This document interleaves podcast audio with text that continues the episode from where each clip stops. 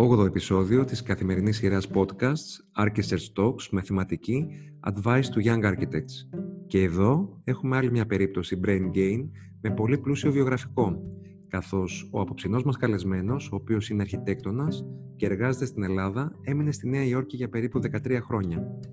Με το γραφείο του εκεί, του Soil, αλλά και εδώ στην Ελλάδα, με το γραφείο Πύλα, έχει σχεδιάσει και υλοποιήσει πληθώρα έργων σε Ευρώπη, Αμερική και Ασία. Μερικά από τα πιο αξιοσημείωτα έργα του είναι το Μουσείο Τέχνης Μανέτης Σρέμ στο Davis της Καλιφόρνιας, η μελέτη αστικής ανανέωσης και κατοικιών co-living στις όχθες του Σικουάνα στο Παρίσι, η εγκατάσταση Breathe στο Μιλάνο που διερευνά νέες μορφές κατοίκησης σε συνεργασία με τη Mini και την BMW και μια πρότυπη τουριστική εγκατάσταση στο Αιγαίο η οποία παρουσιάστηκε στη 14η Biennale Αρχιτεκτονική στη Βενετία. Η δουλειά του έχει αναγνωριστεί διεθνώς και έχει παρουσιαστεί σε εκθέσεις στο Μουσείο Μοντέρνας Τέχνης της Νέας Υόρκης, το Μουσείο Cooper Hewitt στη Νέα Υόρκη και το Μουσείο Μπενάκη στην Αθήνα. Παράλληλα με τη δραστηριότητα του γραφείου, διδάσκει στην Αρχιτεκτονική Σχολή του Πανεπιστημίου της Πάτρας, ενώ στη Νέα Υόρκη δίδασκε στο Πανεπιστήμιο Κολάμπια. Παλαιότερα, έχει διδάξει στην Αρχιτεκτονική Σχολή του Πανεπιστημίου της Θεσσαλίας και στο Πανεπιστήμιο του Λέιν στη Νέα Ορλεάνη.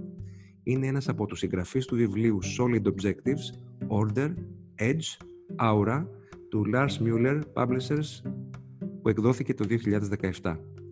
Σπούδασε αρχιτεκτονική στο Αριστοτέλειο Πανεπιστήμιο στη Θεσσαλονίκη και στο Πανεπιστήμιο του Χάρβαρντ στη ΣΥΠΑ ως υπότροφος του Ιδρύματος Ωνάση. Ουφ και wow μαζί. Κυρίες και κύριοι, μαζί μας είναι ο Ηλίας Παπαγεωργίου, συνειδητής και πάρτνερ του γραφείου Πύλα Studio. Ηλία, καλώς ήλθες. Γεια σου Βασίλη. Ε, χάρηκα που σε βρίσκω και σε ευχαριστώ πολύ για την πρόσκληση αυτή σε αυτή την όμορφη πρωτοβουλία. Σε ευχαριστούμε πολύ που είσαι κοντά μας. Και ξεκινάμε. Για ποιο λόγο επέστρεψες, επέστρεψες από τη Νέα Υόρκη στην Αθήνα; Ε, κοίταξε, όπως ε, είπες και εσύ στην εισαγωγή σου, ήμουν αρκετά καιρό στην ε, Αμερική και στη Νέα Υόρκη, ήμουν περίπου 13 χρόνια. Ε, υπήρξαν κάποιες ε, συγκυρίες και ε, έκανα ένα νέο ξεκίνημα με το γραφείο μου. Και παράλληλα σκεφτόμενος που θα βρίσκομαι και δραστηριοποιούμε είχα ήδη κάποιες ε, δουλειές και να ασχολήσει στην Ευρώπη, στη Γαλλία κυρίως. Οπότε ήθελα να ήμουν και πιο κοντά και παράλληλα η... θεώρησα ιδιαίτερα ενδιαφέρον ότι η Αθήνα βρίσκεται σε μια, βρίσκεται αυτή σε μια μεταβατική περίοδο, αποκτά ένα ενδιαφέρουσα ε, δυναμική. Ε, υπήρχε ένα έτσι, κλίμα ιδιαίτερης ε, αισιοδοξία για το μέλλον, ε, με κόσμο ο οποίος αναζητούσε νέες ιδέες και θεώρησα ότι θα ήταν πολύ ενδιαφέρον ε, να δοκιμάσω να είμαι μέρος ε, αυτής της διαδικασίας. Οπότε ε, είπα να κάνω αυτή τη δοκιμή. Πολύ ωραία. Πολύ χαιρόμαστε που ήρθες στην Ελλάδα. Χρειαζόμαστε μυαλά σαν τα δικά σου στη χώρα μας. Ε, ήταν τα πράγματα όπως τα περίμενες και ποιες είναι οι διαφορές μεταξύ των δύο πόλεων στην καθημερινότητά σου και γενικά στο τρόπο που δουλεύεις; Κοίταξε, ε, έχει ενδιαφέρον όταν έχει ζήσει έτσι, αρκετά χρόνια κάπου αλλού ε, και ούτως ή άλλως εκτός από την Αμερική πριν ήμουνα και στην ε, Θεσσαλονίκη. Εντάξει, δεν είναι τόσο διαφορετικά φυσικά το πλαίσιο της Θεσσαλονίκη, αλλά ενώ μεγάλωσα στην Αθήνα ε, μέχρι να πάω και στο Πανεπιστήμιο, όταν γύρισα λοιπόν εδώ σχεδόν μετά από 20 χρόνια συνολικά, ε, ξέρεις, είναι λίγο σαν να είσαι στο, στη, τουρίστας λίγο στη, στην πόλη σου, στην αρχή, το οποίο έχει και πλάκα αυτό. Ε, σε βάζει έτσι μια διαδικασία να, να καλύψεις ε, νέα πράγματα και να δεις ε, τον τόπο στον οποίο μεγάλωσες με μια διαφορετική ματιά. Ε, εντάξει, συνηθίζεις βέβαια αρκετά ε, σύντομα και μπαίνεις έτσι στη, στη λογική και στο πνεύμα ε, της πόλης. Τώρα όσον αφορά τις ε, διαφορές μεταξύ των δύο πόλεων, ναι, είναι ε, αρκετές θα έλεγα ε, και σε επαγγελματικό αλλά και σε επίπεδο προσωπικής έτσι, ζωής.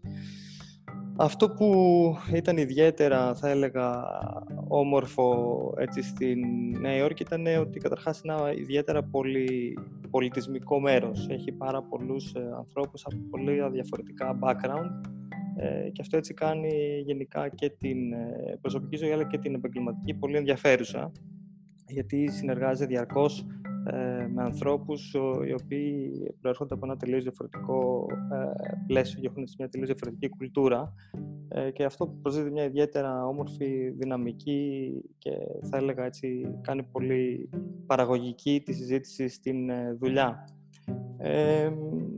Αυτό είναι θα έλεγα κάτι έτσι το οποίο που λείπει κάπως από την πόλη και κάτι άλλο έτσι αρκετά διαφορετικό θα έλεγα ότι είναι ο ρυθμός. Ο, ο ρυθμός είναι πραγματικά πολύ έντονος ε, στη Νέα Υόρκη. Τα πράγματα συμβαίνουν πολύ γρήγορα και σε πολύ μεγάλη ένταση το οποίο ε, είναι και ε, ενδιαφέρον και παραγωγικό.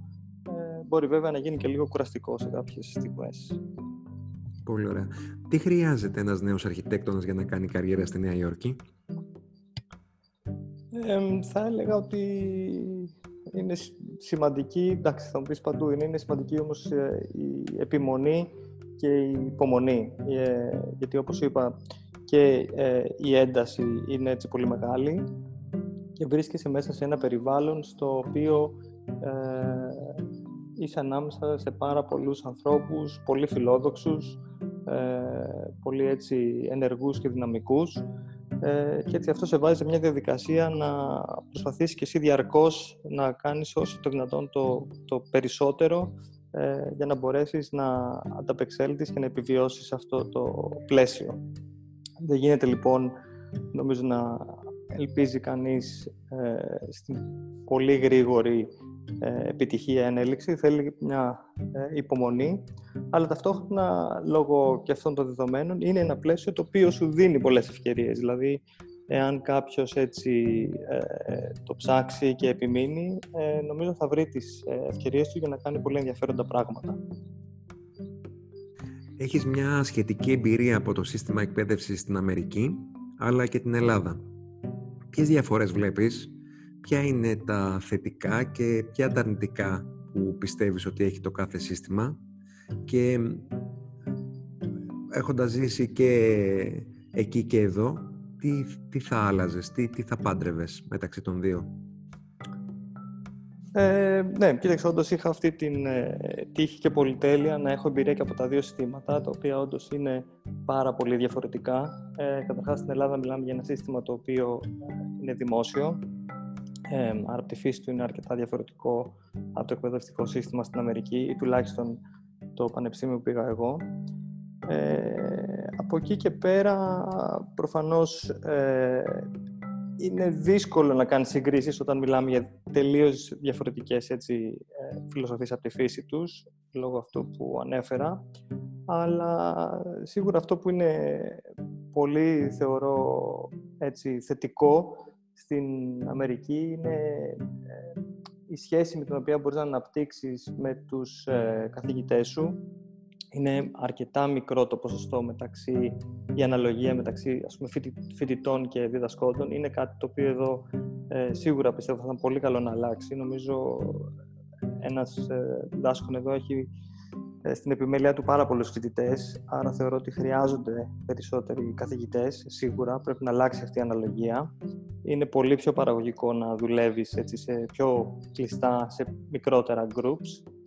Ε, κάτι άλλο το οποίο θεωρώ ιδιαίτερα έτσι, ε, διαφορετικό είναι εκεί υπάρχει μια απίστευτη εναλλαγή των διδασκόντων, δηλαδή, γιατί υπάρχει μια πολύ άμεση σύνδεση μεταξύ του χώρου του πανεπιστημίου, του ακαδημαϊκού χώρου, αλλά και της ε, εργασίας, της αγοράς, ας πούμε.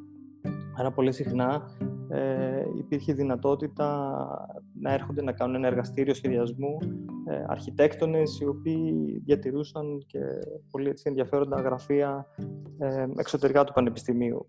Άρα έχεις την ευκαιρία ως φοιτητής να έρθεις πολύ κοντά ε, με αυτούς τους ανθρώπους και να εμπνευστείς από αυτούς. Νομίζω αυτό θα ήταν κάτι ενδιαφέρον να το σκεφτούμε και για το ε, πανεπιστήμιο εδώ, δηλαδή μια δομή στην οποία θα επέτρεπε ε, σε ανθρώπους που έχουν έτσι αρκετές εμπειρίες και από τον χώρο εκτός του Πανεπιστημίου να μπορούν να έρχονται πιο συχνά και να έρχονται σε επαφή με τους φοιτητές και να μοιράζονται τις, τις εμπειρίες τους. Και αυτό οδηγούσε και όλα στο να οι φοιτητές να μπορούσαν πολύ συχνά να κάνουν και πρακτική ε, σε γραφεία των καθηγητών, το οποίο και αυτό θεωρώ ε, ιδιαίτερα σημαντικό, ιδιαίτερα στην αρχιτεκτονική. Και εγώ, ως, ε, θα έλεγα, ως φοιτητής, είχα έτσι την τύχη να κάνω πρακτική σε κάποια γραφεία και εκεί ήταν πραγματικά που μπόρεσα να δω πώς είναι το επάγγελμα του αρχιτέκτονα. Ποιες είναι οι προτάσεις σου για μεταπτυχιακές σπουδές, τι θα συμβουλεύεις για παράδειγμα το γιο σου να κάνει; Τα πράγματα τρέχουν με τρομερούς ρυθμούς αυτή τη στιγμή. Μιλάμε για προσαρμοστικότητα, γίνονται... Ε, ε, ζούμε σε πολύ, πολύ απαιτητικές εποχές.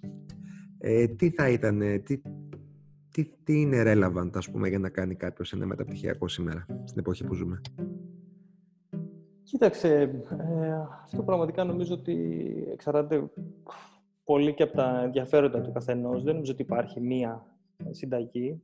Αλλά εγώ αυτό που θα έλεγα είναι ότι αν κάποιος έχει τη δυνατότητα και πάρει αυτή την απόφαση να κάνει ένα μεταπτυχιακό μετά τις βασικές του σπουδές, είναι ίσως σίγουρα να δοκιμάσει κάτι διαφορετικό ε, είτε ως, ε, εντάξει, ίσως έχει τελείως διαφορετικό σαν αντικείμενο, αλλά σίγουρα θα έλεγα, αν έχει τη δυνατότητα, κάτι διαφορετικό ως περιβάλλον, ως πλαίσιο. Δηλαδή, για μένα αυτό είναι το πιο σημαντικό, ότι ε, έφυγα από αυτό το, το σύστημα το εκπαιδευτικό της Ελλάδας και δοκίμασα κάτι τελείως διαφορετικό. Μια τελείως διαφορετική φιλοσοφία που ήταν το σύστημα στην Αμερική. Ε, νομίζω αυτό πραγματικά ε, ξέρεις, διευρύνει την, την εμπειρία σου και νομίζω είναι αυτό που κανείς ε, αναζητά όταν θέλει να κάνει ένα μεταπτυχιακό. Άρα ε, αυτή θα ήταν η συμβουλή μου. Ε, ποιες, ε, αναφέρθηκες λίγο σε αυτό, έτσι, ε, επιδερμικά. Ποιες είναι οι διαφορές στην εργασιακή κουλτούρα στη Νέα Υόρκη και ποιες εδώ; Είχαμε και μια σχετική συζήτηση πριν λίγο καιρό με βάση τα νέα δεδομένα και το πώς λειτουργούν οι, οι νέοι αρχιτέκτονες εδώ στο εργασιακό περιβάλλον.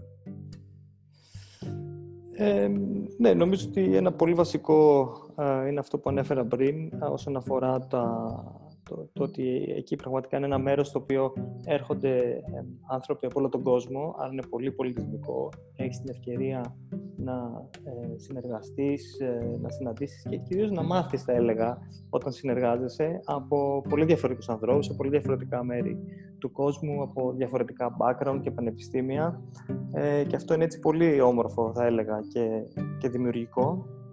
Και παράλληλα το άλλο που είπα και πριν, ε, έχει να κάνει ίσως με την, με την ένταση. Ε, είναι ένας τόπος στον οποίο ε, ο κόσμος, πάει, ο κόσμος αναλάζεται διαρκώς, δηλαδή πάει ο κόσμος για τρία, τέσσερα, πέντε χρόνια στη Νέα Υόρκη για να ε, δοκιμάσει να, νέες εμπειρίες, για να δουλέψει και πάει ουσιαστικά για να δοκιμάσει να κάνει νέα πράγματα. Άρα είναι ένας κόσμος ο οποίος είναι ιδιαίτερα ανταγωνιστικός. Αυτό σε βάζει σε μια ε, ιδιαίτερη δυναμική και πολύ ε, έντονη, θα έλεγα.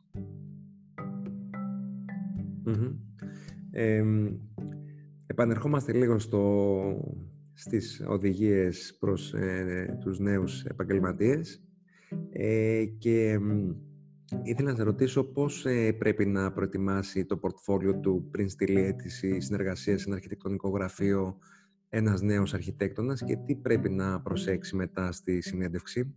Τι είναι αυτά που παρατηρείς και εσύ, που, που στέκεσαι; Εντάξει, το ένα βασικό πράγμα που κάνει το πορτοφόλιο είναι να επικοινωνεί ε, τις δεξιότητες σου, τα skills σου, ε, το τι έχεις κάνει, την προσέγγιση σου. Ε, προφανώς, εντάξει, δεν χρειάζεται να μιλήσουμε για απλά πράγματα, πρέπει να είναι καθαρό και ε, ευανάγνωστο, αλλά θεωρώ πολύ σημαντικό κομμάτι της, ε, της ερώτησής σου και, και της συνέντευξη, ε, γιατί πραγματικά νομίζω όταν κάνεις μία αίτηση για δουλειά πρέπει να ξέρεις και τι θέλεις ε, να πάρεις το συγκεκριμένο χώρο στον οποίο ε, ζητάς να εργαστείς. Ουσιαστικά θες να μπεις μέσα σε μια ομάδα. Οπότε, πέρα από τα, τις δεξιότητες που έχεις να προσφέρεις, νομίζω είναι σημαντικό να ξέρεις και εσύ τι θες να κάνεις, τι θέλεις να μάθεις στη συγκεκριμένη φάση ε, της καριέρας σου, γιατί αν μπορέσεις να περιγράψεις έτσι τα ενδιαφέροντά σου, νομίζω θα μπορείς να φανείς και περισσότερο, πολύ περισσότερο χρήσιμος ε, στο γραφείο στο οποίο κάνεις αίτηση.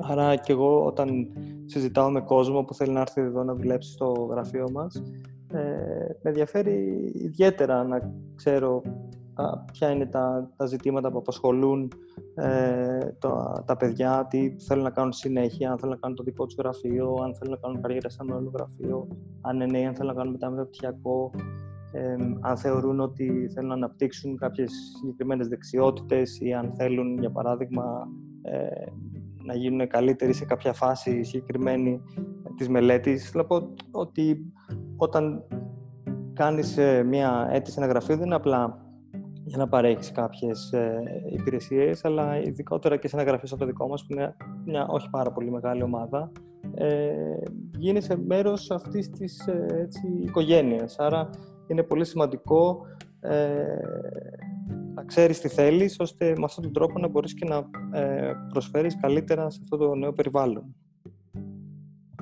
Πολύ ωραία. Ε, καινοτομία στην αρχιτεκτονική. Τι είναι και σε ποιο βαθμό μπορεί να εφαρμοστεί, αν μπορούμε να το ορίσουμε ή κάπως. Α, δύσκολη, δύσκολη ερώτηση, μεγάλο ζήτημα. Ε, Για πες. Ναι, πιστεύω ότι υπάρχει η έννοια της καινοτομίας στην αρχιτεκτονική και ε, σίγουρα είναι κάτι το οποίο μας ενδιαφέρει.